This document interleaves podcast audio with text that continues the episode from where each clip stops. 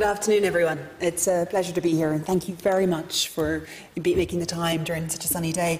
My presentation today is really going to follow on from Anna's, in that I'm continuing thinking about the theme of reconciliation, but I'm going to connect it more to ideas of information recovery and accountability.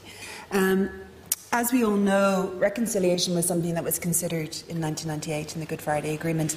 The agreement itself uh, talks about the need to acknowledge and uh, address the harms experienced by victims, saying that that's a necessary element of reconciliation. So the idea that we needed to do this was there right at the outset. And in the years since 1998, a number of official and civil society initiatives have tried to put forward proposals for reconciliation.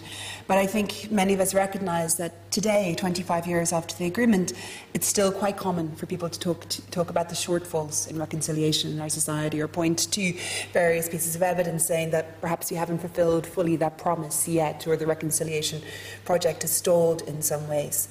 Um, and as Anna mentioned, um, and be part of the motivation for why we are looking at new legislative proposals today on reconciliation on information recovery.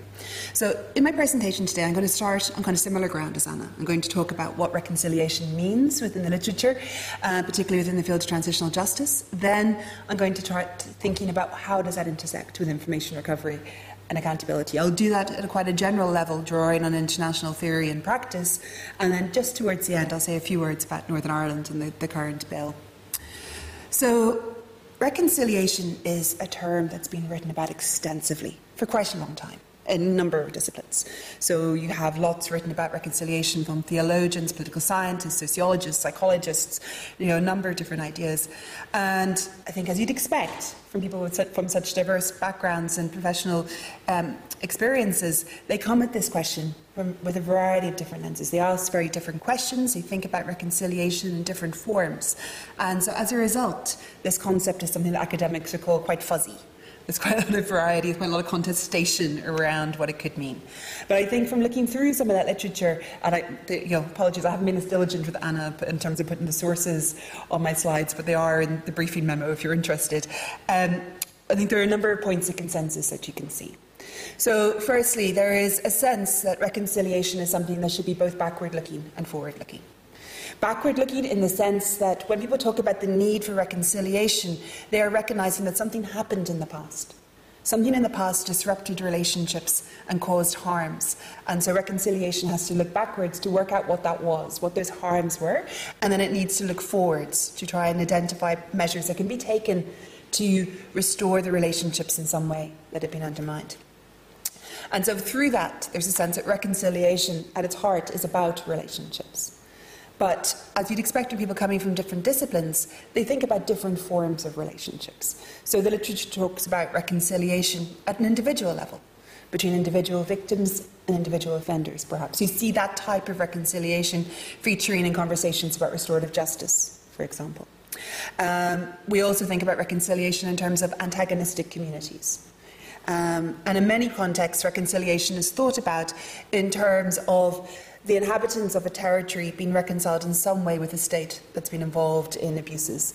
And then at the other level, you can have reconciliation between states. And so I think we can all reflect perhaps on whether those different re- levels resonate with our experiences here in Northern Ireland. Certainly, when I think about reconciliation between states, I think of the visit of Queen Elizabeth II to Dublin a number of years ago and the significance of that. So I think we can see examples of the different levels here.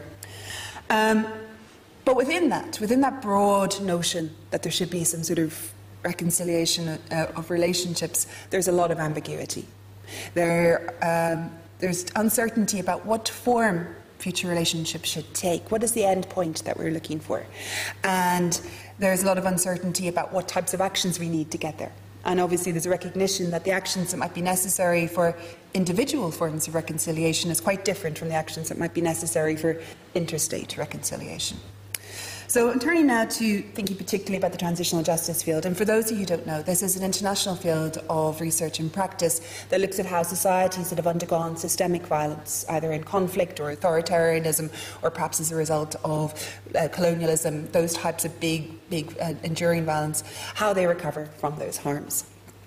And reconciliation is a concept that's frequently invoked in this field not entirely comfortably. I think it's a, it's a word that invokes trepidation. I think among many transitional justice scholars, Anna and I were at a conference recently, and people were always using disclaimers when they were using this term. So, and I think that's because, as Anna was referring to, reconciliation is sometimes used in a very genuine, honest, transparent manner, in a good faith way to try and improve conditions within a society. And in other instances, reconciliation is often used as cover for measures which are much more about pushing one sided approaches to the past or, or uh, pushing some form of denial. An example of that would be the Pinochet's amnesty in Chile, which provided complete impunity for crimes committed during the dictatorship, was called the law of national reconciliation. And so those types of experiences in many places mean that people approach this term cautiously, I think.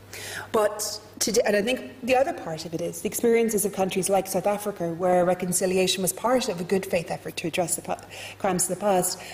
How that process has unfolded over the years, I think, has prompted a lot of reflection about what we can meaningfully hope for in terms of reconciliation from transitional justice interventions. So, I think today we invoke reconciliation often. It's recognised as a key objective of transitional justice, but there's also a recognition that no one transitional justice mechanism in and of itself can deliver reconciliation. At best, it can be a contributing factor within a much broader political landscape. Um, also, when we think about what the objectives are, what type of future relationships you want to achieve, as Anna mentioned, there are thinner and thicker conceptualizations. So, at the thinner end of the spectrum, people who talk about the fact that some form of non-violent conflict is an inherent condition of democratic life within societies. We'll say that we expect tensions, we expect contestations. That's normal. Reconciliation should be, you know, just recognizing that and thought of as the absence of violent conflict. Um, many people think that that narrow notion of reconciliation is perhaps not enough to try and promote healing uh, to try and build stable governance as well. So, more commonly in the field, people talk about thicker notions of reconciliation.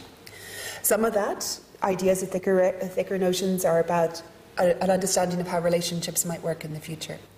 It's rarely about you know, friendships, amiable relationships. It's not that. It's about principles in which relationships may operate. So Anna referred to some of those in terms of trust, respect, dignity, all of those sort of concepts fit into that thicker notion of reconciliation. But also, if we think of reconciliation as backward and forward looking, thicker notions of reconciliation talk about trying to understand what caused the past rupture in relationships and what harms resulted from that. Trying to diagnose those, those problems and put in place measures to, to address those structural factors. And so it's a much more comprehensive idea of what might need to be done to deliver reconciliation. Drawing from that, today reconciliation is generally recognised as a very long term process, and it's one which can progress and regress over time you know, in response to various political or grassroots interventions or perhaps changing political landscapes. So things can advance reconciliation and things can cause it to be harmed. Now, I'm going to focus particularly on uh, the idea of truth and narrative and how that plays into reconciliation, because I think that's one of the most resonant themes for information recovery. So it's interesting for me when we talk about an absence of reconciliation, a very weak reconciliation in different societies around the world. One of the, the there, there's a lot of commonality about what that looks like in terms of narratives. So societies where reconciliation is, is weak are often characterized as places where there are narrow, polarized, and exclusionary narratives, where different communities or different actors within a society find it hard to listen to and respect the views of others. In the, uh, in the aftermath of a conflict, those types of narrow, polarizing narratives often um, mean that there's a lack of agreed understanding about the causes of the conflict it may also mean that certain groups of actors may develop narratives that uh, recognize or emphasize their, the victimhood within their community, but don't recognize the victimhood of others, or conversely, uh, put a lot of blame and responsibility for the violence on others, but don't look at the responsibility of their own community. So you see these exclusionary narratives developing. Um, and I think where measures have been introduced under the, the, under the guise of reconciliation, which have sought to sustain reinforce, legitimize those types of one sided narratives. They've, they've often done very little to promote reconciliation. On, on, the contrary, they've often become places of contestation themselves. The, the laws, the mechanisms become something which provokes division. Um, but moving on from that, when we think about what we could achieve through transitional justice, what type of narrative do we want? If we don't want these polarizing, exclusionary narratives, what are we looking for? I think today most transitional justice scholars, influenced quite heavily by the work in memory studies, would say that we can't try possibly to achieve a fully inclusive and comprehensive narrative of the past. I think we have to recognize that in every society there will be collections of narratives in different ways.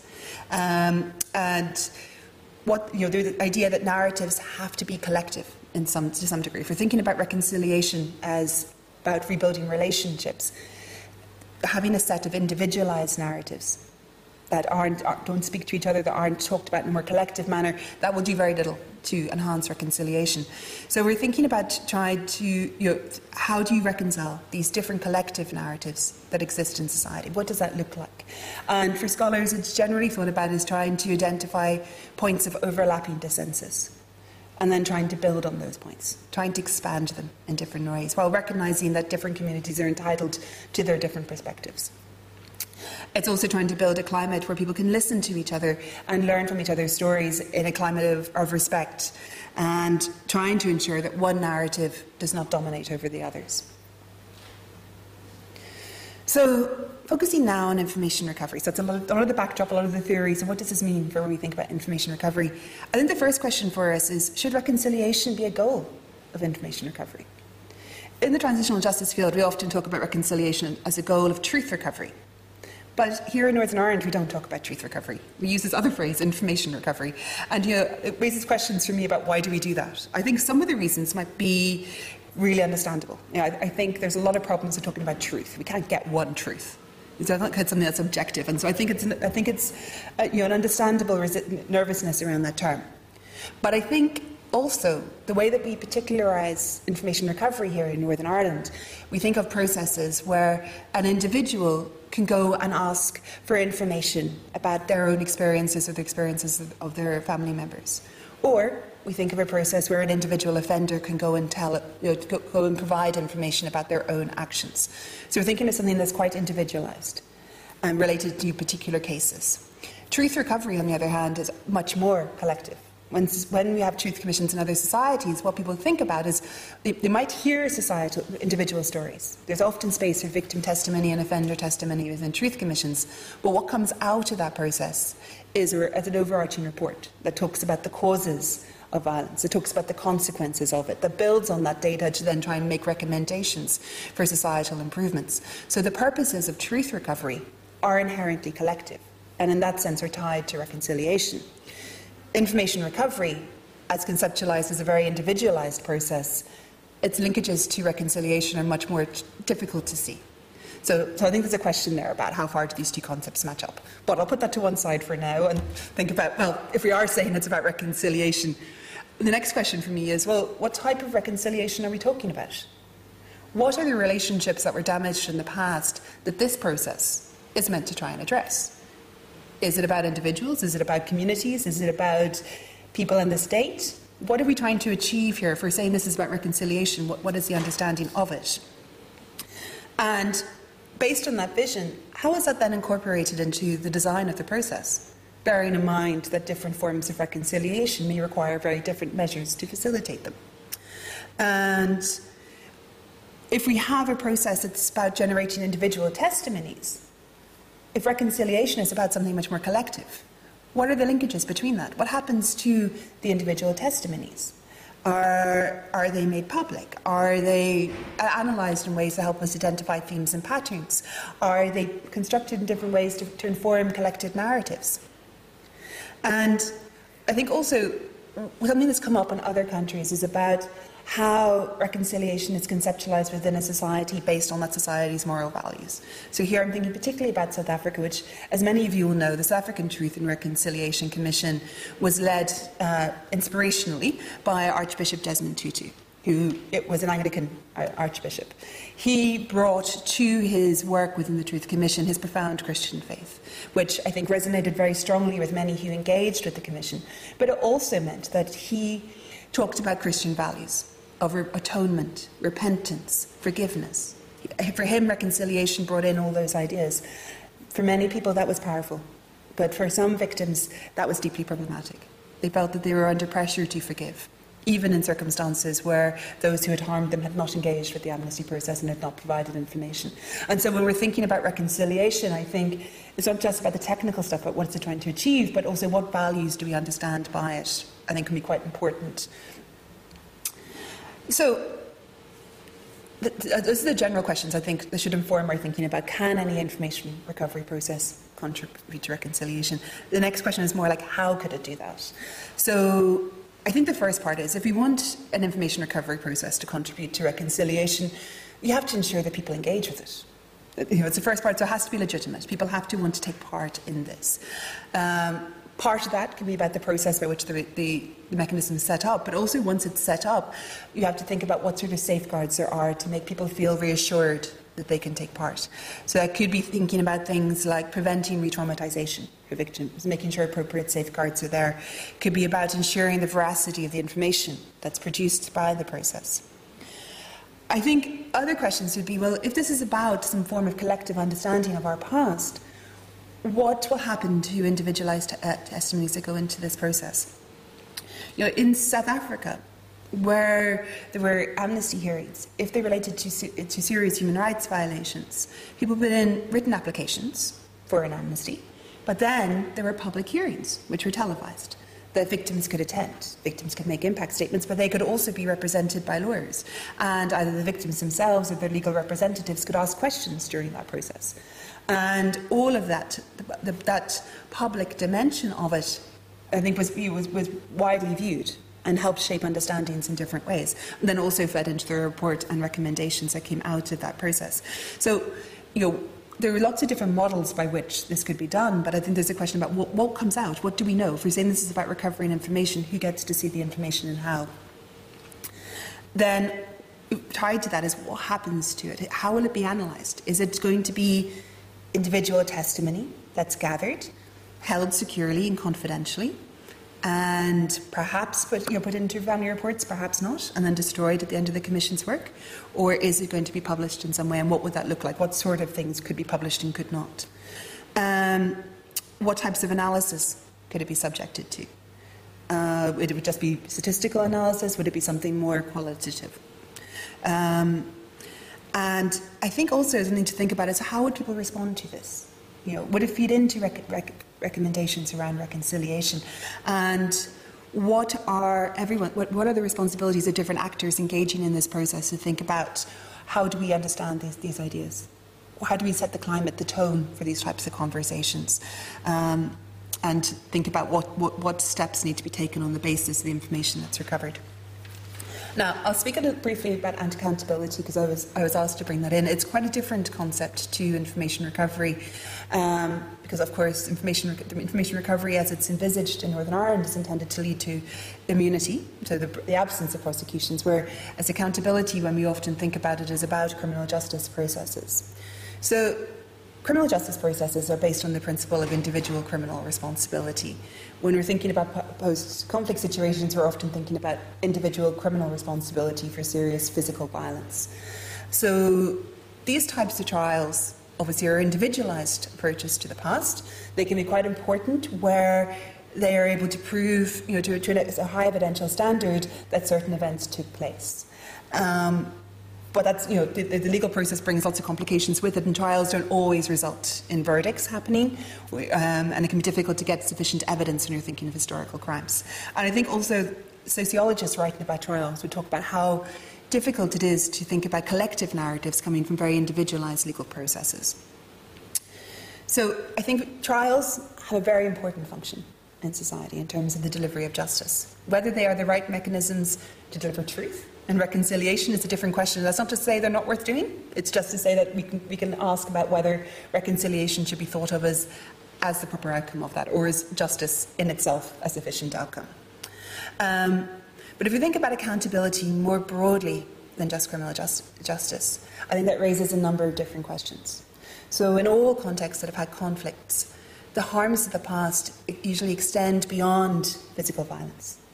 Often preceding that violence and resulting from it are a whole variety of structural violations that people experience that, in some cases, can have serious implications on people's ability to live dignified lives in a variety of ways. And the criminal justice process responds to physical violence, but if we think about injustices more broadly, there can be a whole variety of different measures you could think about in terms of accountability that might need to be undertaken. And so, for me, that raises questions about well, what comes out of processes to deal with the past? If we're gathering information, we're thinking about what needs to be done, what types of recommendations could be made to think about not just the physical violence, but the structural violence as well? So, just on my very last slide, I'll say a few words about the uh, Northern Ireland Troubles Legacy and Reconciliation Bill. So, obviously, reconciliation is in the title of the bill. It's going to be the title of the commission that's set up. But having looked through the bill and the explanatory notes and the human rights memorandum, I couldn't see a definition of what reconciliation meant, or really a vision of you know, what type of reconciliation we're considering. I think from um, government statements, and actually the recent Caine amendments touch on this a bit more, it seems that the vision of reconciliation there is about good relations and about anti sectarianism, which is in keeping, I think, with policy positions over a number of years, as Anna was referring to. I think there's also an emphasis on individualised information recovery. And the, if there is any acknowledgement of responsibility, that will be done at an individual level, and we don't know whether it will be made public or not. Um, where people provide information to, to, to the Commission, that information could be tied to review. So it could inform a report that goes to families, but it may not do so. It's at the discretion of the Commission whether, whether that happens or not. And so it's not clear what happens if, it doesn't, if it's not linked to a review. Um, it's also not clear, I think, what would become known. So if someone applies for immunity and it's not granted, would those would, would we know like who where in which cases it's been denied would victims be informed there's a lot of ambiguities about what what, what would be in, um, come out of this process in terms of public information um, I think also what we've seen over the years since the Stormont House Agreement to Remus Bradley is a weakening of the links between information recovery and themes and patterns. So the Stormont House Agreement, for example, would have allowed the analysis of themes and patterns to draw on all four of the mechanisms that were proposed under that agreement. Today, there isn't really the connections between the, um, the, information recovery process and the analysis of themes and patterns that academics would be appointed to do. So we're seeing this kind of separation out from it. For, so it makes it harder for the information recovery process, I think, to feed into those collective understandings of the past. Um, and I think, too, the process, as it's set out at the moment, as I understand it, means that there will be recommendations around reconciliation but they'll be informed by the oral history and memorialisation work. They won't be informed by the information recovery work. Um, so, for me, I think this process may have value for gathering information for families. You may, may bring to light things that were not known before, perhaps, depending on how robust any of the reviews are. But it's, it's going to have limited space for trying to build overlapping understandings of the causes of the violence, of its impact on victims and the ways it continues to shape Northern Irish society. So it doesn't fit well with how reconciliation, I think, is generally understood in academic literature.